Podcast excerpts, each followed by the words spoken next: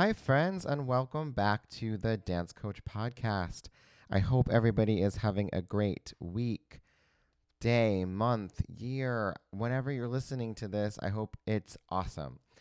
Today, we're going to talk about something that I think is super important, and that is emotional agility. So, last podcast, we were talking about 100% responsibility, talking about really taking control of the situations that we're in.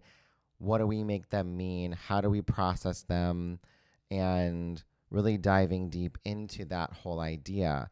This concept, I'm not sure when I first heard about it, but I don't think that there are any coincidences. I think that this topic came back up at the perfect time, but I'm pretty sure I either listened to a podcast with this woman or saw her TED talk maybe a year, year and a half ago.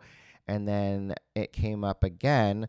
I was listening to one of my favorite podcasts, which is Afford Anything with Paula Pant.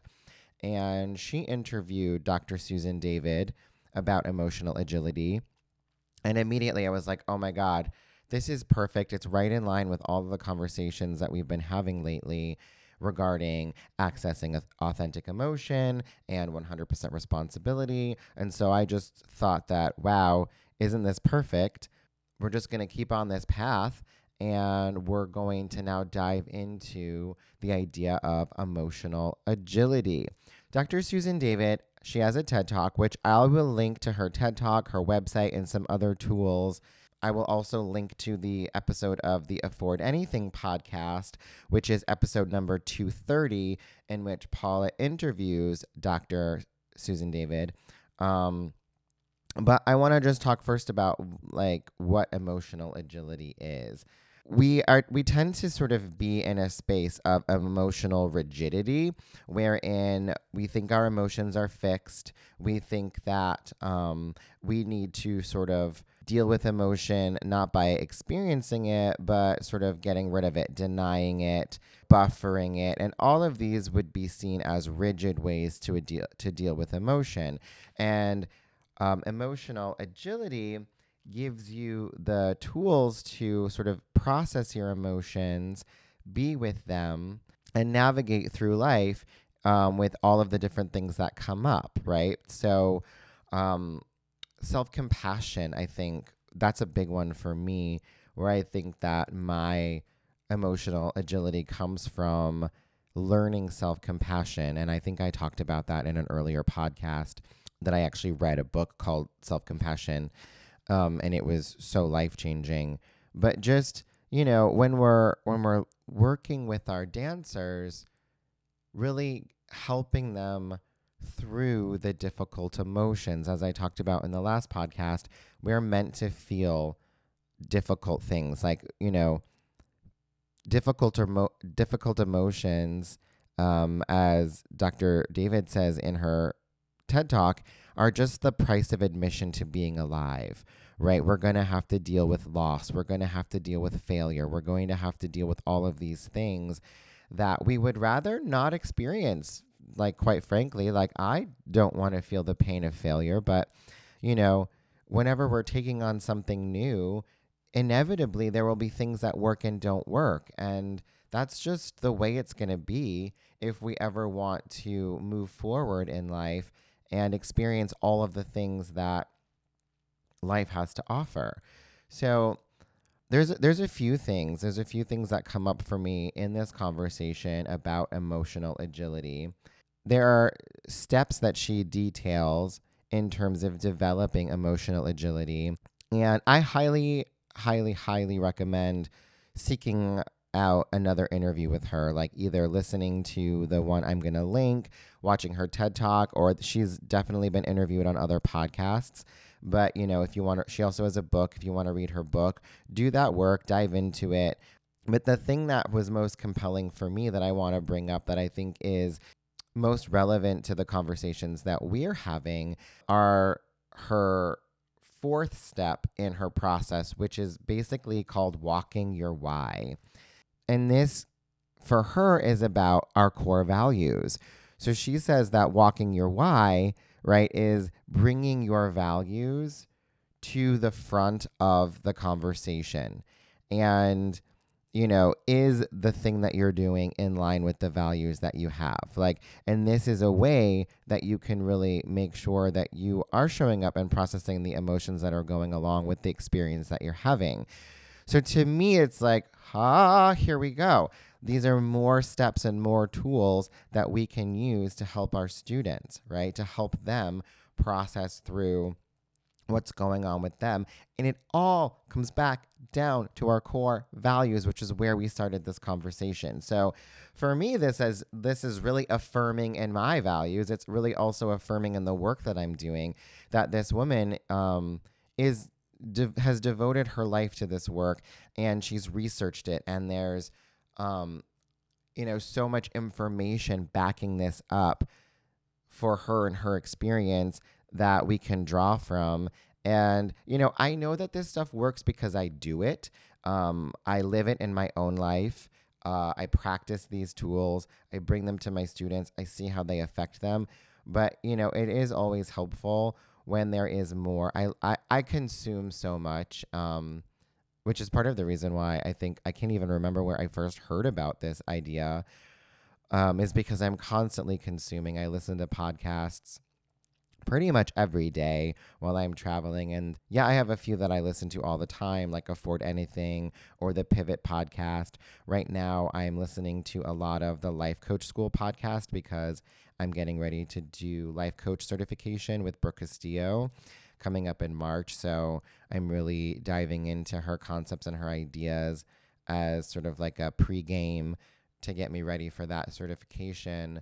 Um, but yeah, I'm I'm consuming a lot, and um, the processing of that sometimes takes a long time, right? Because I'm I'm constantly intaking information, but um, it can be a while before a concept really like sinks in and or becomes super relevant. So I think this idea of emotional agility has all of a sudden become very relevant and I don't think that it's an accident that it's coming up right now in the podcast that I'm listening to based on the conversations that we're having here in this podcast.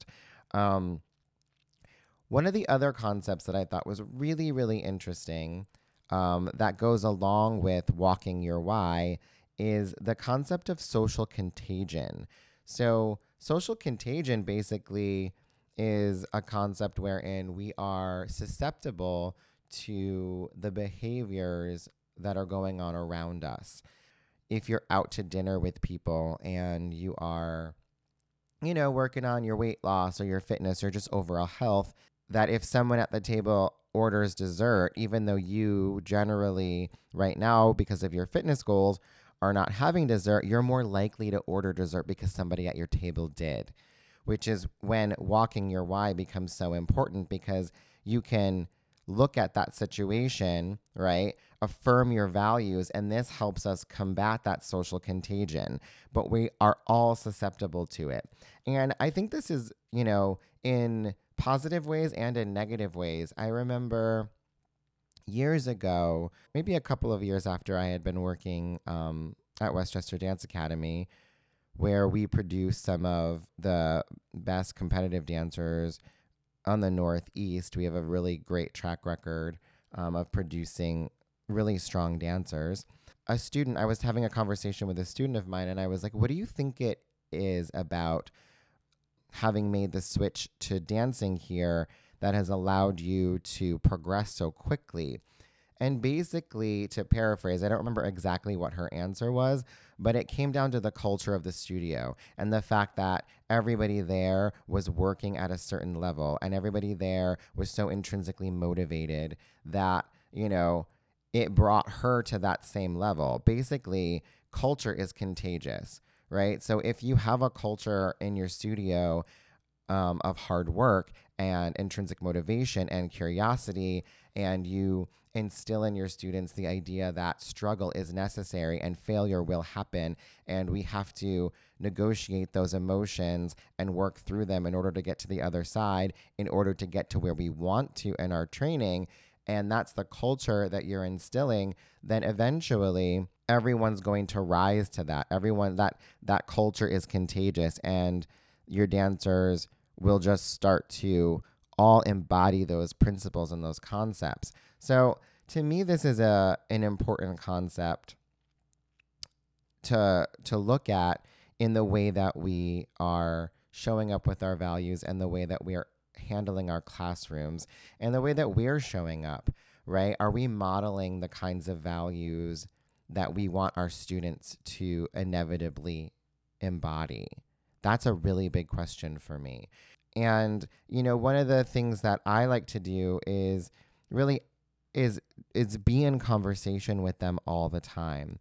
The reason why I even call this the dance coach podcast and not just like the dance teacher podcast or something like that is because to me teaching and coaching are different things. Teaching is showing someone how to do a step. It's relaying information. But what I think that I'm doing as a coach is I am giving my students different ways of looking at things to help them challenge their minds, challenge their thought systems, and really question who they are, what they want, who they want to become, and help them become motivated from within. That's that's that intrinsic motivation. Help them become motivated from within to achieve what they want. And I do that through empowering them. So, one of the things that is really important to me is that um, I heard this term actually, again, I think first from Paula on Afford Anything, but internal locus of control. If you have an internal locus of control, it means that you think that you have con- like power over outcomes in your life, right? If you have an external locus of control, then you believe that external forces have more power than you do. So, one of the things that's really important to me is coaching my students into understanding that they do have control, right? And to, to coach this idea of an internal locus of control into them so that when they're making these decisions about the goals that they want, that they feel realistic to them because they understand that again, it's that 100% responsibility idea that they have the power to make these things happen. So that's why this idea of coaching is so important to me is that it's not just showing steps. It's not just like talking about technique, but it's really the the mindset, it's the psychological aspect of it that it's getting them to really be empowered with the information to take the reins of their own training into their own hands to achieve what they want. The other thing that I think is important about emotional agility is that we are going to have to process these difficult emotions. And, you know, we have to be willing to process the difficult emotions. And if we're, again, we're not willing to grapple with failure and how that feels, um, and to have a healthy way to really process that, it's much harder to get to the other side. So, you know, a student who is not emotionally agile might be less likely to work outside their comfort zone, right? And she also stresses, um, Dr. David stresses, you know, that we don't want to live outside our comfort zone like 24 7 because that can be stressful as well. But that it is important to be pushing our boundaries, right? And so we want to focus on sort of small, smaller tasks versus like big radical change. So we're like moving to the edge of our ability and we're testing it, um, but we're not staying there all the time. You know, because that can be really difficult too. And we're trying to build healthy habits and we don't want to push ourselves into a place where we're not able to manage those emotions, right? Um, so I want to be able to be like excited about what I'm doing, pushing myself to that limit, seeing the progress, and then pulling back and then working on like, you know, how do I sustain change and growth in a healthy way. This reminds me of Daniel Coyle's work, actually.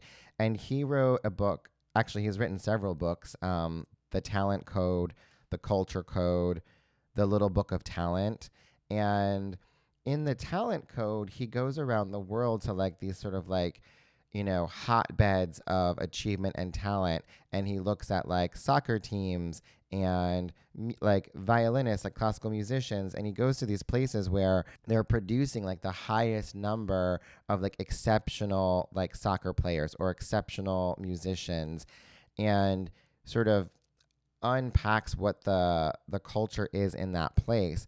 One of the things that um, comes up in that book is the idea of deep practice, right? So, this idea of like pushing yourself to the edge, making mistakes, being in that focused place of like then going back and fixing mistakes, but like knowing that mistakes are necessary for moving forward and for growth. So instead of like shying away from being wrong, it's actually like keeping yourself like right on the the line of like screwing up all the time so that you can like process what that mistake was and learn from it right? So we need to be emotionally agile to be able to do that. There's no way that, like, if I am going to completely come undone because I've made a mistake, am I going to be able to live in that space where I'm able to use that as a tool to move forward?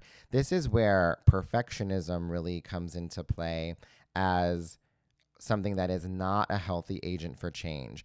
Brene Brown in her work, um, one of the books that was most impactful to me, and maybe I'll talk, I'll um, do an episode about perfectionism as a whole, but just to touch on it like lightly here, is her distinction that perfectionism is not healthy striving.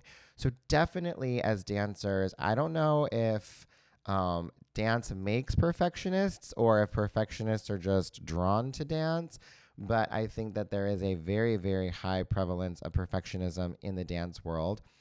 And this idea that, like, you know, beating myself up is an appropriate way to inspire myself to move forward is just false, right? So she makes that distinction that perfectionism is not the way that you want to move forward. It's not the same as healthy striving. It's not the same as what we're talking about here as developing that emotional agility, walking in your why, keeping yourself on your edge, learning from your mistakes and then coming out, you know, better in the end. It's definitely something that is detrimental to your growth. So, but, you know, why why do we do this i mean there's so many reasons why we you know for some people perfectionism really does help them um, move forward and achieve the goals that they want. So they're not seeing that necessarily as a negative thing, but are they looking at the emotional impact that it's having on them? I think that the more that we can foster this sense of purpose, getting really, really clear on our core values, and then really honing in on our why statement. So, why are we here? What are we doing here? What is the purpose behind being here? What is the motivating factor? Coaching our students to be intrinsically motivated, empowering them to understand this idea of internal locus of control, that they have the power making them 100% responsible for the experience that they're having and coaching them through the hardships and helping them create this sense of emotional agility are the most crucial steps to the work that we're doing in helping them become better dancers. Because at the end of the day, you know, whether or not they can accomplish the task that we're asking them to accomplish does not matter if they are completely stressed and broken and fearful and aren't getting there from a place of joy so emotional agility, I think it's super important. Um, I'd love to hear. So emotional agility, uh, this is the this is what I'm going to be working on a lot this week. I think in my own classes, and seeing how I can work to foster an even greater sense of safety for my students, so that they can really strive for the things that they want to So I'm going to be diving into this topic a little bit more. Um, I might even read Susan's book, and I've I've watched her TED talk. Um, and her TED Talk is amazing. It's very inspiring. So I would check that out if I were you. Yeah, let's keep this conversation going. What are your thoughts on emotional agility? Um, is it something that you think is important? Is it a topic uh, or an idea that you're going to research a little bit more and find out more about? I'm super excited about it. So, all right, peeps, have a great week, and I will talk to you next time. Hey, if you enjoy listening to this podcast and you are inspired to build more awareness, take more action, and get more accomplished, you have to go on over to my website and get your free How to Get Anything Done goal setting worksheet. In it, I walk you through my entire goal setting process from start to finish.